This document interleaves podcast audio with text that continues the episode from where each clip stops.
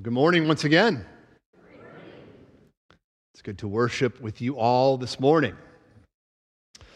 Well, at one point or another, we have all pursued transformation in different areas of our life. Maybe you, past or present, have pursued transformation with your body. And so, you have pursued an exercise or diet regimen and maybe sought accountability with your overall health. Maybe you have pursued transformation in your home, and so you have hired a general contractor and you maybe put some sweat equity into a specific part of your home in order to transform it. Maybe you have pursued transformation of your finances, and so you have sought, you've pursued financial kind of management solutions. Maybe you've pursued transformation in your marriage, your home relationships, or, or your work relationships, and so you've pursued methods and how to better and more clearly communicate with those around you, with those you live with and, and work with. At one point or another, we have all pursued transformation in different areas of our lives. And we live in a, in a day and age where it's never been easier to pursue transformation, particularly here in our Western context. And there are positive aspects of this, and there are negative right, aspects of this. With the rise of what is called by Carl Trueman, who's a historian, historian and theologian, with the rise of expressive individualism, in a transformation hungry world, we can attempt to transform just about anything we desire, including even our own gender, if we have the right amount of money, medicine, and a decent surgeon. Transformation has never been easier for better and for worse. And maybe you've thought about this, but all types of transformation, all types, are dependent upon kind of what we do, right? All those things that I just mentioned. With a, a strong enough will, with the means, with discipline, with opportunities, and a whole lot of self control the sky is seemingly the limit here in the West. But what if there's a kind of transformation that we aren't in control of at all? A kind of transformation that doesn't require any pursuit on our part, but a kind of transformation that can only happen if someone outside of us pursues us and transforms us by pure grace. This is the kind of transformation that we're going to look at today in the Gospel according to John. So if you have your Bible, please turn with me to the Gospel according to John. It is the fourth book of the New Testament. This morning, we are going to be continuing our series through the Gospel according to John, and we're going to be living in John chapter 3. John chapter 3. Uh, the great pastor and preacher Charles Spurgeon spoke of visiting many good books, but living in the Bible. And this morning we are going to live in the Bible, in this chapter, John chapter 3. And if, if you do not have a Bible, please grab one from a pew near you. You could find John on page 886. And if you are new to reading the Bible, we are so glad that you have joined us this morning. And so, just to get our bearings, uh, the big numbers in, in the Bible, the big numbers are the chapter numbers, the small numbers are the verse numbers. And you'll be helped. We will all be helped to keep our Bibles open to John chapter 3 this morning as we walk through it. So let's jump in.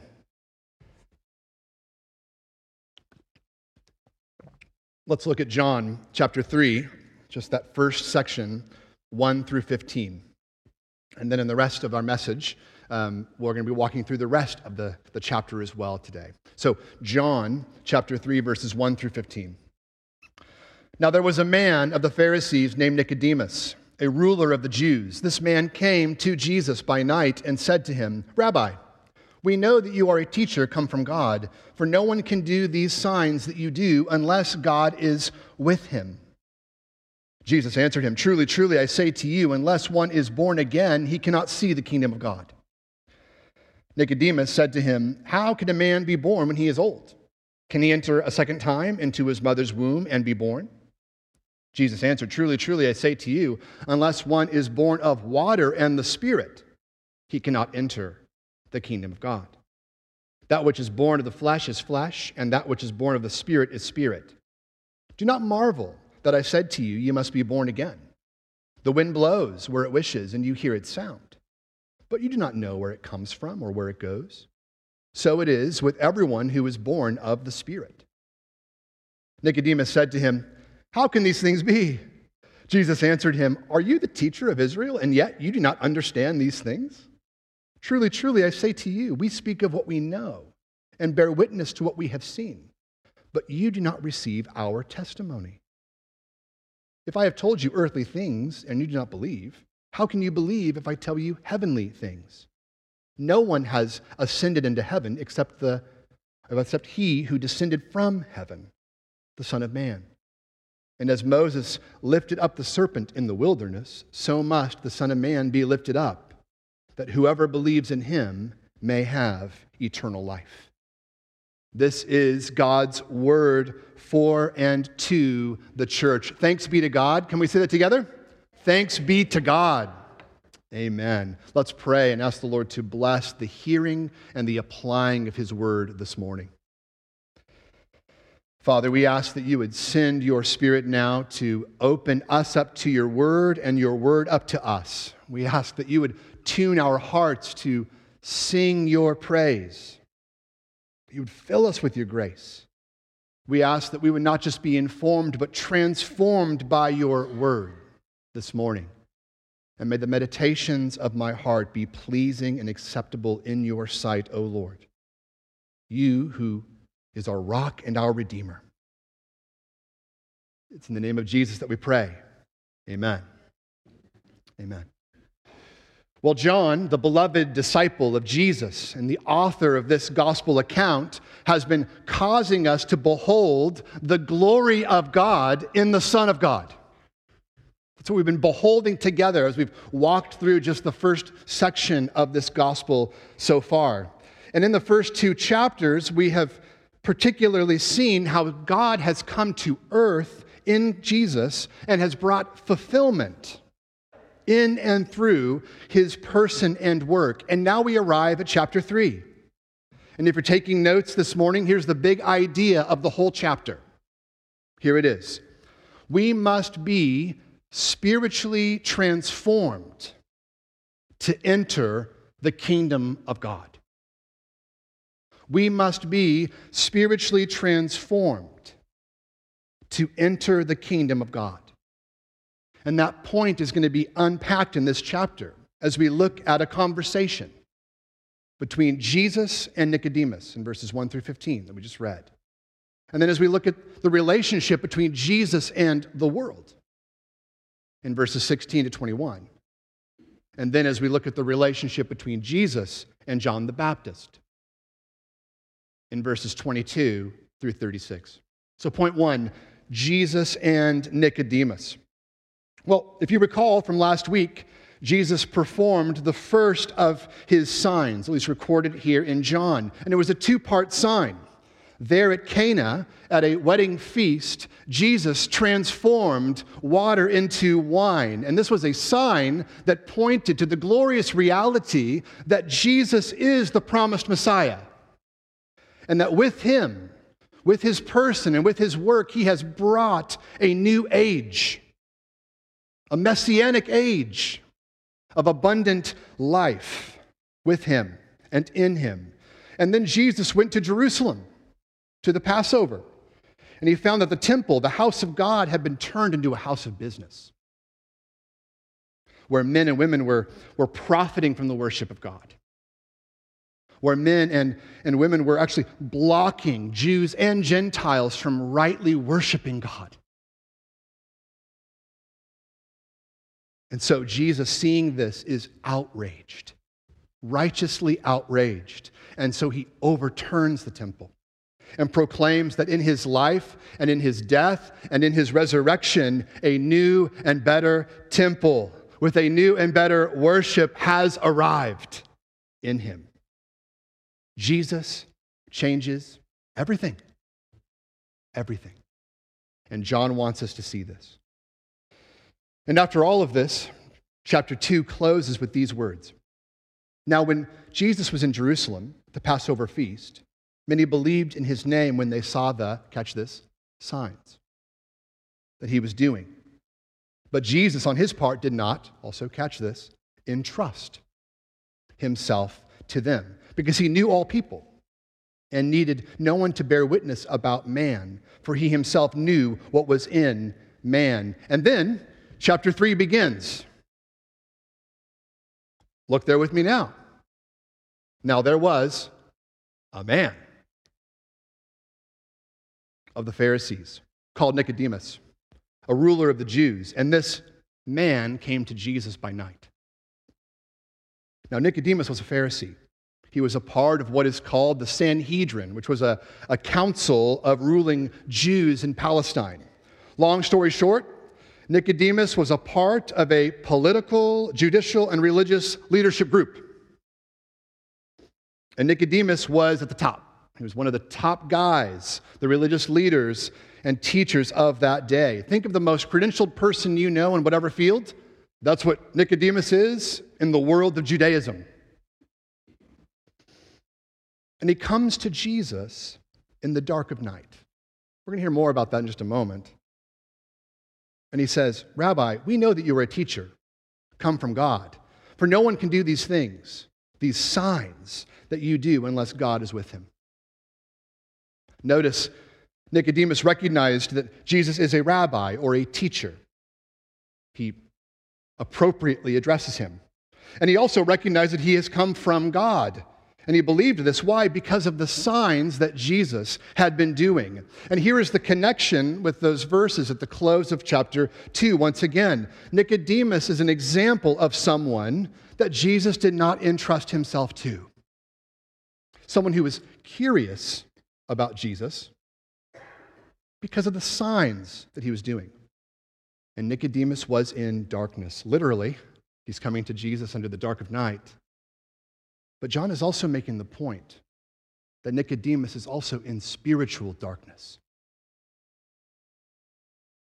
And what we must understand is that outside of Jesus, we are Nicodemus in this story. We may not be a Jewish ruler that's credentialed, but we are Nicodemus in this story. Like him, outside of Jesus, in darkness, we are fully capable of knowing things about God and not truly knowing God. We are fully capable of loving things about God and not truly loving God. We are fully capable of being informed by God's word, having our, our heads full of God's word, but not actually transformed by it. We are fully capable of being religious, but not reborn. Outside the transforming work of Jesus in our lives, we are Nicodemus.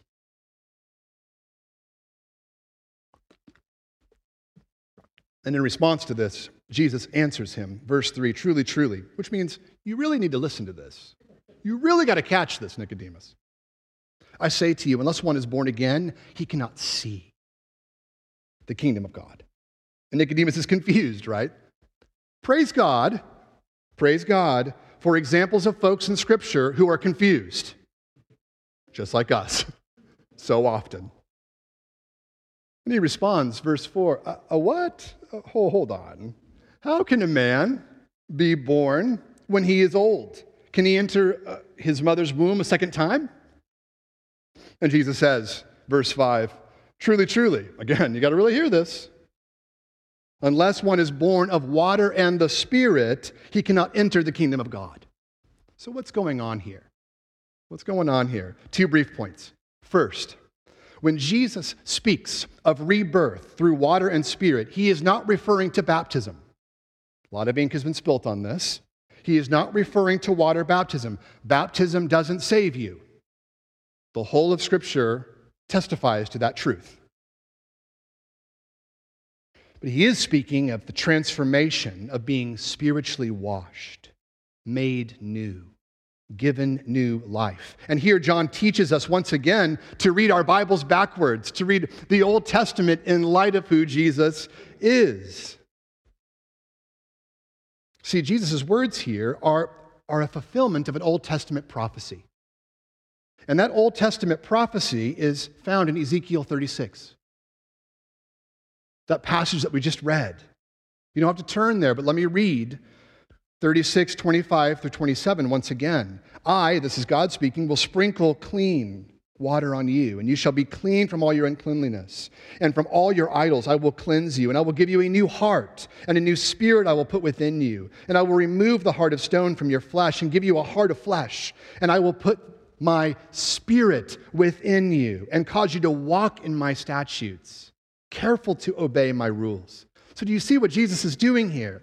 He is saying, in order to enter the kingdom of God, you must be born of water. You must be sprinkled clean and the Spirit must give you a new heart. You must have a spiritual heart transplant. And that, that rebirth can only happen, that new heart can only be given in and through Jesus. We can't save ourselves. God must save us. Second, if we were to do a full study of the message of Jesus found in the four gospel accounts Matthew, Mark, Luke, and John, we would find that at the heart of Jesus' message is this repent and believe, for the kingdom is at hand. And here in this conversation, Jesus is making it abundantly clear in him the kingdom has come. And knowledgeable Nicodemus, who is in spiritual darkness, can't see that clearly. He must be given sight. And maybe you noticed his questions. But this, this kind of hidden, kind of implicitly in his questions. But, but Nicodemus actually assumes that he is a part of the kingdom because of his bloodline, his status, his knowledge, his leadership in the religious community. But Jesus is making it abundantly clear that none of those things give you sight. None of those things give you entry into the kingdom of God. And here's the lesson for us we can assume that we are saved because of our family or our ethnicity or our church attendance or by being a good person or saying and doing the right things at church or, or being knowledgeable about the Bible. But in order to enter the kingdom of God, we must see and enter through Jesus alone. Outside of Jesus, we are all in hell-bound confusion and darkness. But Jesus brings clarity where there is confusion and light where there is darkness and sets the record straight here that we must be given new life, rebirth, and sight and entry into the kingdom through him. Jesus must initiate that, just as he has initiated relationship with the disciples in, back in chapter 1. God must act first. Because, verse 6, flesh can only give birth to flesh. In other words, women can only give birth to physical children. But the Spirit, in other words, gives birth to spirit. In other words, only God can give new birth to spiritual children through Jesus. We cannot give spiritual birth to ourselves. We are not in control of that. And verse 8 explains that just as you and I cannot control the wind, but we actually see the impact that the wind makes. You are not, you and I are not in control of our salvation. God must sovereignly work by his goodness and his grace. And praise God that this is the case. Praise God for this. Because, in the words of Jonathan Edwards, the only thing we contribute to our salvation is the sin that makes it necessary. Praise God that God saves. Well, in response to this, Nicodemus still can't believe what he's hearing. he still, he still can't believe it. And, and Jesus rebukes him in verses 10 through 13. Again, Nicodemus knew all the scriptures. He'd studied them all his life, he'd, he had taught them, he'd memorized them. He truly knew his Bible. And, and Jesus is making the point hey, if you really knew your Bible, then you would know that it, it talked about a future day when there'd be spiritual transformation through the Messiah. You would know this. See, the truth was in Nicodemus' head, but not his heart. It had not dropped down from his head into his heart. And so Jesus presses further in and unpacks further who he is and reveals to Nicodemus that he is the Son of Man, a title that Nicodemus would have well understood from the Old Testament. And there in verses 14 through 15, Jesus explains this reality by retelling the event of an Old Testament story from Numbers 21 verses 4 through 9. In that passage, like Nicodemus, God's people are in spiritual darkness, in literal wilderness, and God's people grumble against God in response to God's goodness in giving them an exodus. They were discontent, stubborn, and stiff necked.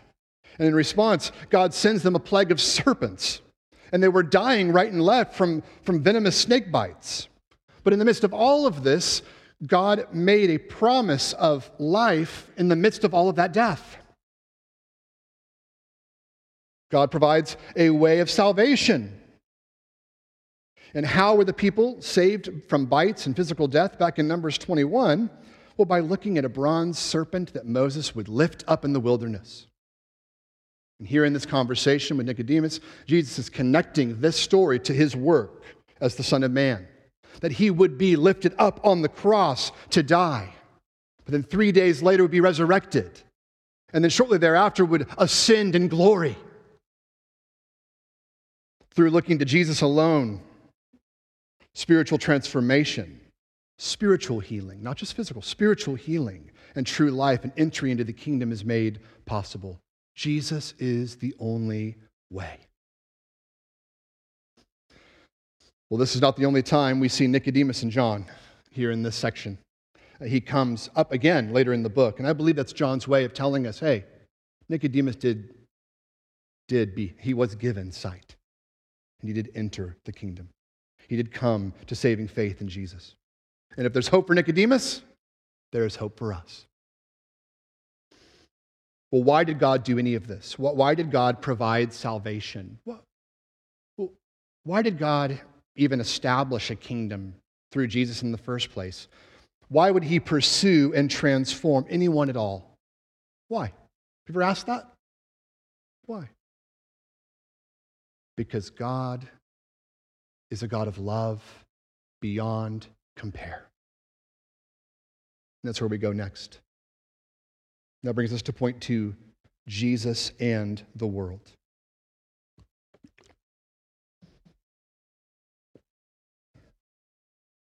Look with me at verses 16 through 21. For God so loved the world that he gave his only Son, that whoever believes in him should not perish but have eternal life. For God did not send his Son into the world to condemn the world, but in order that the world might be saved through him. Whoever believes in him is not condemned, but whoever does not believe is condemned already, because he has not believed in the name of the only Son of God. And this is the judgment. The light has come into the world, and people loved the darkness rather than the light, because their works were evil. For everyone who does wicked things hates the light and does not come to the light, lest his work should be exposed. But whoever does what is true comes to the light, so that it may be clearly seen that his works have been carried out in God. Well, here we see John the author's commentary, or really kind of worshipful relishing of what Jesus has done in his ministry. And I believe that this is really John's kind of thoughts on Jesus' conversation there with Nicodemus, right here in this section.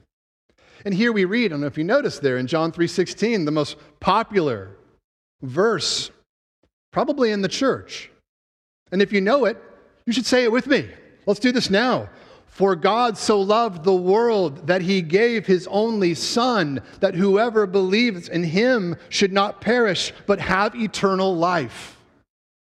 Amen? Amen. Amen. Now, again, there's been a lot of ink spilled on this verse as well, so let's clarify some things this morning. First, that, that term, the world, is an all encompassing term that captures the people on earth, past, present, and future, who are condemned, as it says in verse 18, who are in darkness like Nicodemus, who love the darkness and hate the light, as it says in verses 19 through 20. And because of that, the world is under God's judgment because of sin. That's, that's what the world was referring to here. But God, in love, as the text says, sent his only Son into the world so that those who look to the Son and believe in him will be brought out of darkness into a kingdom of light. Brothers and sisters, I don't know how you think about God this morning. Maybe you see him as a complacent or kind of negligent parent just kind of standing by, waiting, tapping his foot until the end of time. Maybe, maybe you think of him as a genie, something, a, something or someone at your beck and call that you can just kind of like, you know, call it will. May your will be done. Maybe you think of him as a, a God amongst other gods that offers just a higher way of joy and of peace and of life. Maybe you see him as a cold, distant being that is ready to smite you when you fail. I wonder how you think about God this morning. Well, here in this passage, we find that God, the one true God, the one that Scripture testifies of and to, is a God of love. He is loving. And this loving God desires that all would come to see their sin and their heart of darkness and turn toward Him and be transformed by the gospel of Jesus. This is God's heart for the world. And He's actually displayed His heart in the work of Jesus, in the work of the gospel. That, that truth that, that the world was made and it was made good, and that Adam and Eve were made and they were made very good. But they sinned and they rebelled against God. They, they chose darkness over light, rebelled against Him. And sin and darkness entered the world. And it's not just Adam and Eve who have sinned, all have sinned and fallen short of the glory of God, as the scriptures say. Everyone in this room is a condemned sinner. And the wages of sin is death. Not just physical death, but spiritual death and separation from God. Because of our sin, the final destiny of unbelieving sinners is a place called hell. We will all one day die. We will all one day be judged. No one gets a pass on that. But God so loved the world that he sent his only begotten Son he lived a sinless life, and then he was crowned with a crown of thorns and went to a cross where he bore the weight of God's wrath against sin for sinners like you and I. But he didn't stay dead. Three days later, he got up from the dead, was resurrected, and then he later ascended to the right hand of God, where he reigns now. And why did he do all of this? He did this out of love for condemned sinners who love their sin. And what should our response be? Repentance, right? turning from sin and faith, turning toward Christ for light and life and salvation. Maybe this is your first time in church and you don't believe in Jesus. Maybe you've grown up in the church, but you're kind of meh about Jesus. Maybe you've been coming to, to, to HFBC for some time but have not responded to this glorious message of Jesus.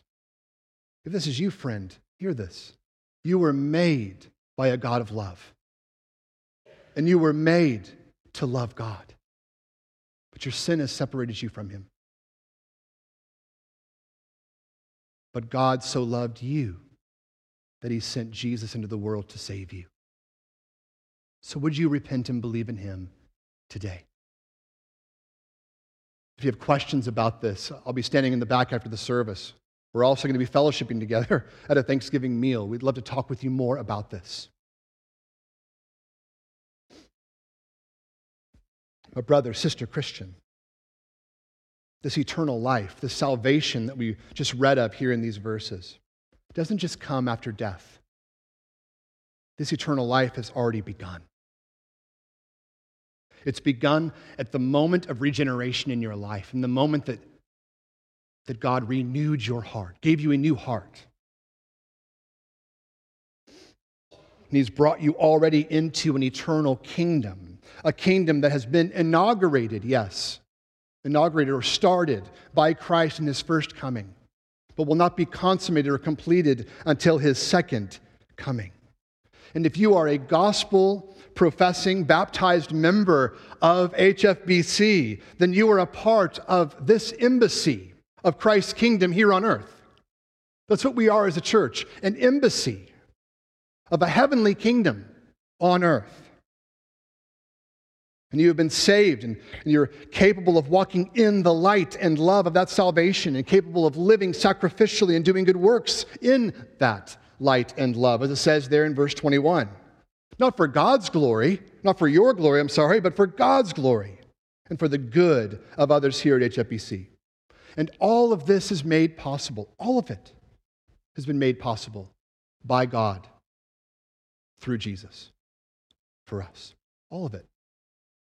So, when was the last time you stopped and just meditated, pondered the love of God displayed for you in the gospel of Jesus?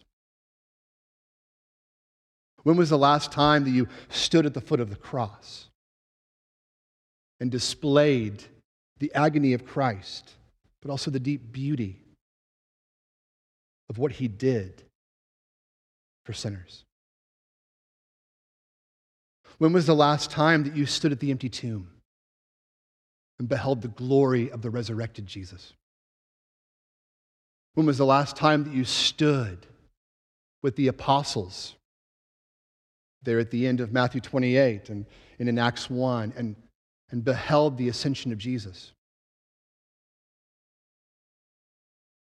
When was the last time you simply rejoiced in the reality that through the gospel you have become a transformed citizen of God's kingdom? Sometimes I think we move too fast. Our minds, our hearts are full of, of other things, particularly around this season. So we move too fast and we forget these things. We forget to relish in them and revel in them like John is doing here. So let me encourage you to do, to do three R's this week. Three R's reflect, rehearse, and rejoice. Reflect on God's love for you in the gospel. Rehearse that love displayed for you through the gospel. And then rejoice in that work. And don't just do that personally, do it with another member here at HFBC.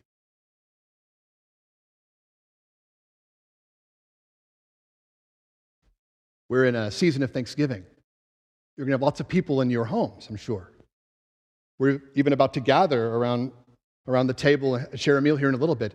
This would be a great season to take some time to go around the table and reflect and rehearse and rejoice in what God has done. Do this together. Reflect, rehearse, and rejoice in what God has been doing in your life and what He is doing through His Word and gospel and Spirit here in the life of this church. Reflect, rehearse, and rejoice. Turn your eyes upon Jesus. Look full in His wonderful face, and the things of earth will grow strangely dim in the light of His glory and grace.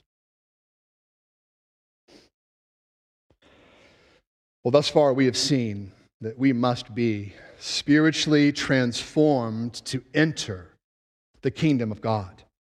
We saw this in the conversation between Jesus and, and, Nicodemus. And then we saw that God, in love, sent his Son into the world so that we might see him and be transformed through his work and taken from the kingdom of darkness into the kingdom of light and life.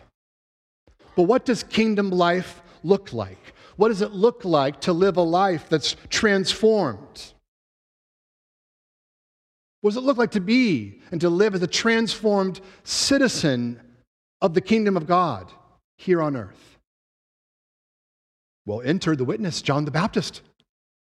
That takes us to point three Jesus and John the Baptist. Look with me at verses 22 through 36. After this, Jesus and his disciples went into the Judean countryside, and he remained there with them and was baptizing. John also was baptizing at Aenon near Salim, because water was plentiful there, and people were coming and being baptized, for John had not yet been put in prison. Now, a discussion arose between some of the, John's disciples and a Jew over purification. And they came to John and said to him, Rabbi, he who was with you across the Jordan, to whom you bore witness, look, he is baptizing, and all are going to him. John answered, A person cannot receive even one thing unless it is given him from heaven. You yourselves bear me witness that I said, I am not the Christ, but I have been sent before him. The one who has the bride is the bridegroom, the friend of the bridegroom, who stands and hears him, rejoices greatly at the bridegroom's voice. Therefore, this joy of mine is now complete. He must increase, but I must decrease. He who comes from above is above all. He who is of the earth belongs to the earth and speaks in an earthly way. He who comes from heaven is above all. He bears witness to what he has seen and heard, yet no one receives his testimony. Whoever receives his testimony sets his seal to this that God is true. For he whom God has sent utters the words of God, for he gives the Spirit without measure. The Father loves the Son and has given all things into his hand. Whoever believes in the Son has eternal life. Whoever does not obey the Son shall not see life, but the wrath of God remains on him. After Jesus' transforming interaction with Nicodemus and John's worshipful relishing of God's love in Christ, we read in verse 22 that Jesus and his posse have head into the Judean countryside, where John the Baptist was also baptizing, because John the Baptist hadn't been put in prison yet. Now, John was not himself baptizing. We, we see clarity of this in John uh, chapter 4, verse 2. But we do find out that his disciples were, though. And the message of the kingdom was spreading rapidly, and Jesus' ministry and John the Baptist's ministries were growing and continuing to cause quite a stir. Many were being baptized, displaying that they were changed internally and brought into a different kingdom. Now, as this message was spreading rapidly, in both John's ministry, John the Baptist ministry, and Jesus' ministry, some of John's folks came to him and said, Hey, your ministry must be failing because this guy is doing better than you.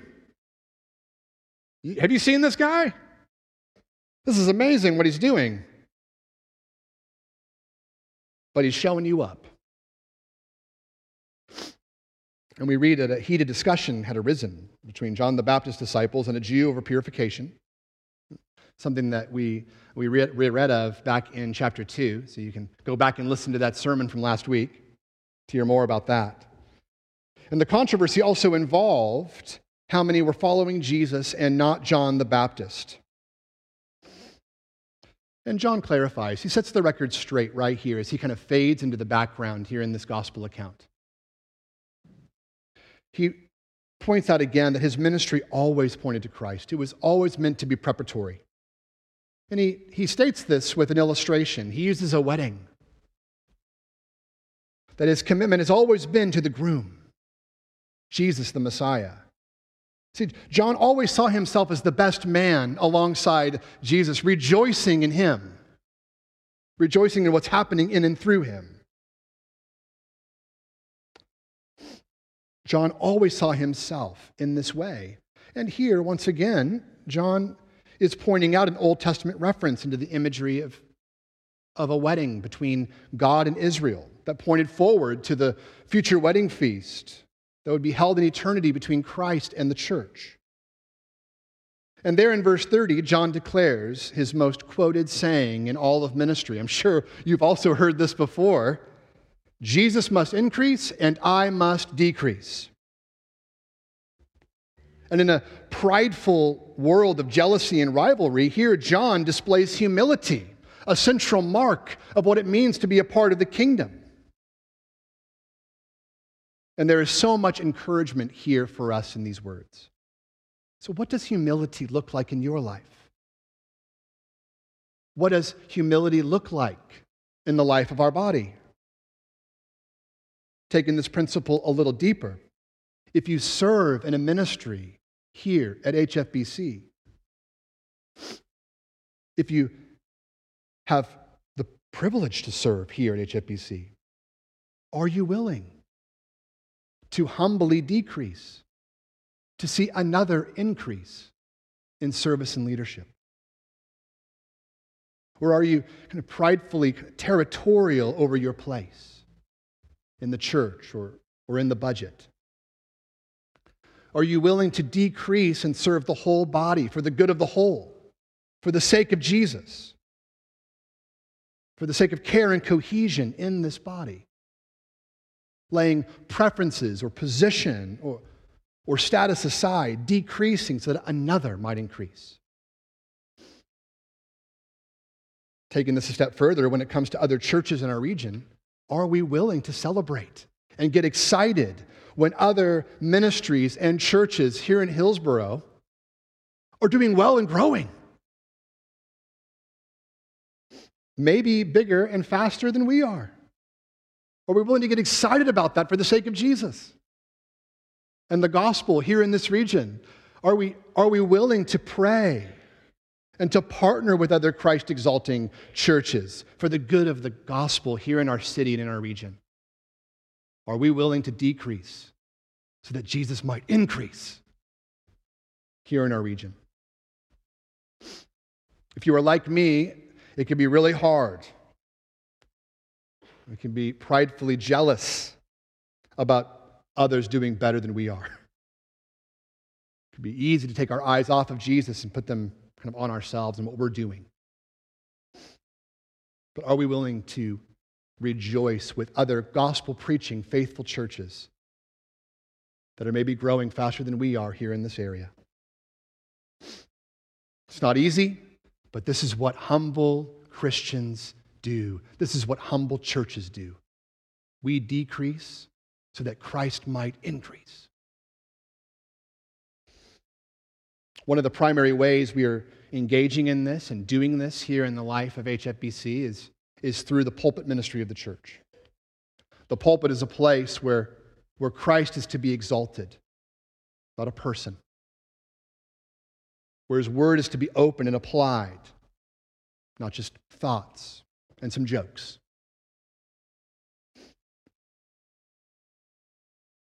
Well, John models in verses 31 through 36 of what this further looks like. We don't have time to kind of dive into all the intricacies here. But here, John models what it not only looks like, but sounds like to decrease and to elevate Jesus as the one who is majestic and magnificent, far beyond our comprehension. The one who has come from heaven with a message from heaven, a spirit given message that John and all humble and faithful Christians have and bear witness to. That same message of Paul in Ephesians 1, verse 21, that Christ, the one whom the Father loves, is above all rule and authority and dominion and power, not only in this age, but in the age to come. And even when this message is not received, as it says in verse 32, this is the message of the kingdom of hope, of eternal life in Jesus. And let's make no mistake, the mission of HFBC is to proclaim that message, to proclaim Christ above all. That is our mission. That is our humble proclamation. But let's be honest.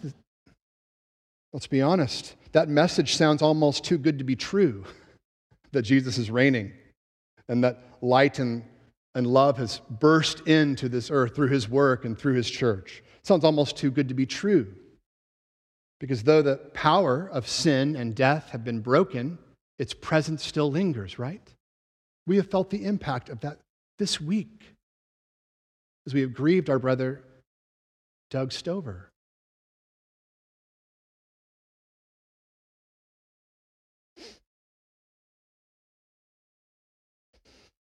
But this is why we need the transforming hope of the gospel every day to get us through weeks that we've had like this week, where, where you and I have felt the, the power and the presence of, of sin in our lives, where we've felt the, the presence of, of death, even in this congregation. This is why we need the transforming hope of the gospel every day and to remind one another of the hope that we have in Him. That we are dependent and finite and that we humbly need a Savior. And, and out of this kind of recognition, out of this daily need for a humble Savior, our prayer should be that Thy kingdom would continue to come and thy will would continue to be done here at HFBC, here in Hillsboro, as it is in heaven, until Christ returns and the kingdom is consummated forever. This is our humble proclamation, and this is our humble prayer until Christ returns. Well, we should close. In this passage, we have seen that we must be spiritually transformed to enter the kingdom of our loving God. And we must be transformed and enter through Jesus alone. And what's so important for us to recognize at the close of a passage like this, at the close of, of John chapter 3, that salvation, the kingdom, the love of God displayed in Christ Jesus, even the fruit of humility that, that flows out of a humble life in Christ are all evidences of God's abundant grace. All of them.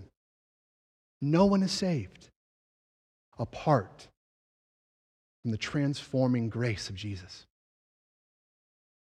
No one can see or enter the kingdom apart from the transforming grace that God has lavished upon us through the work of Jesus. And that ought to humble us. So let's pray and then sing of that grace together. Would you join me in prayer? God of grace, we praise you for the gospel.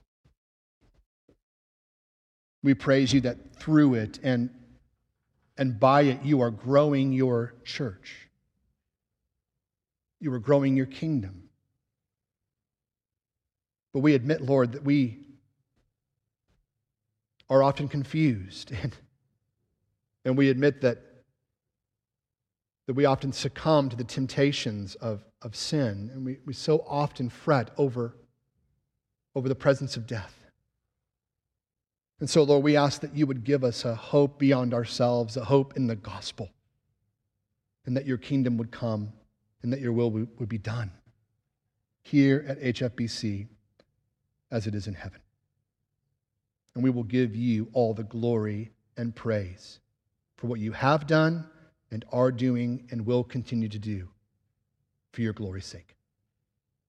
It's in the name of Jesus and for his sake that we pray. Amen.